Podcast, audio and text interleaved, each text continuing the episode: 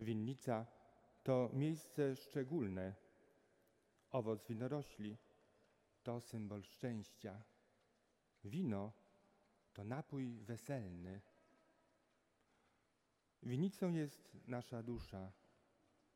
Właściciel winnicy to nasz umiłowany Bóg, oblubieniec naszej duszy.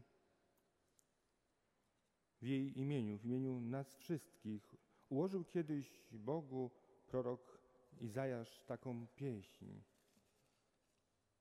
Chciałbym mojemu umiłowanemu zaśpiewać pieśń mego ukochanego o jego winnicy.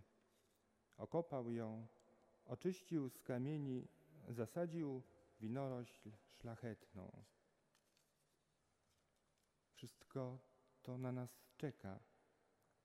Dlaczego zatem mielibyśmy się wahać i nie pójść do tej winnicy na spotkanie z oblubieńcem naszej duszy, który już nadchodzi?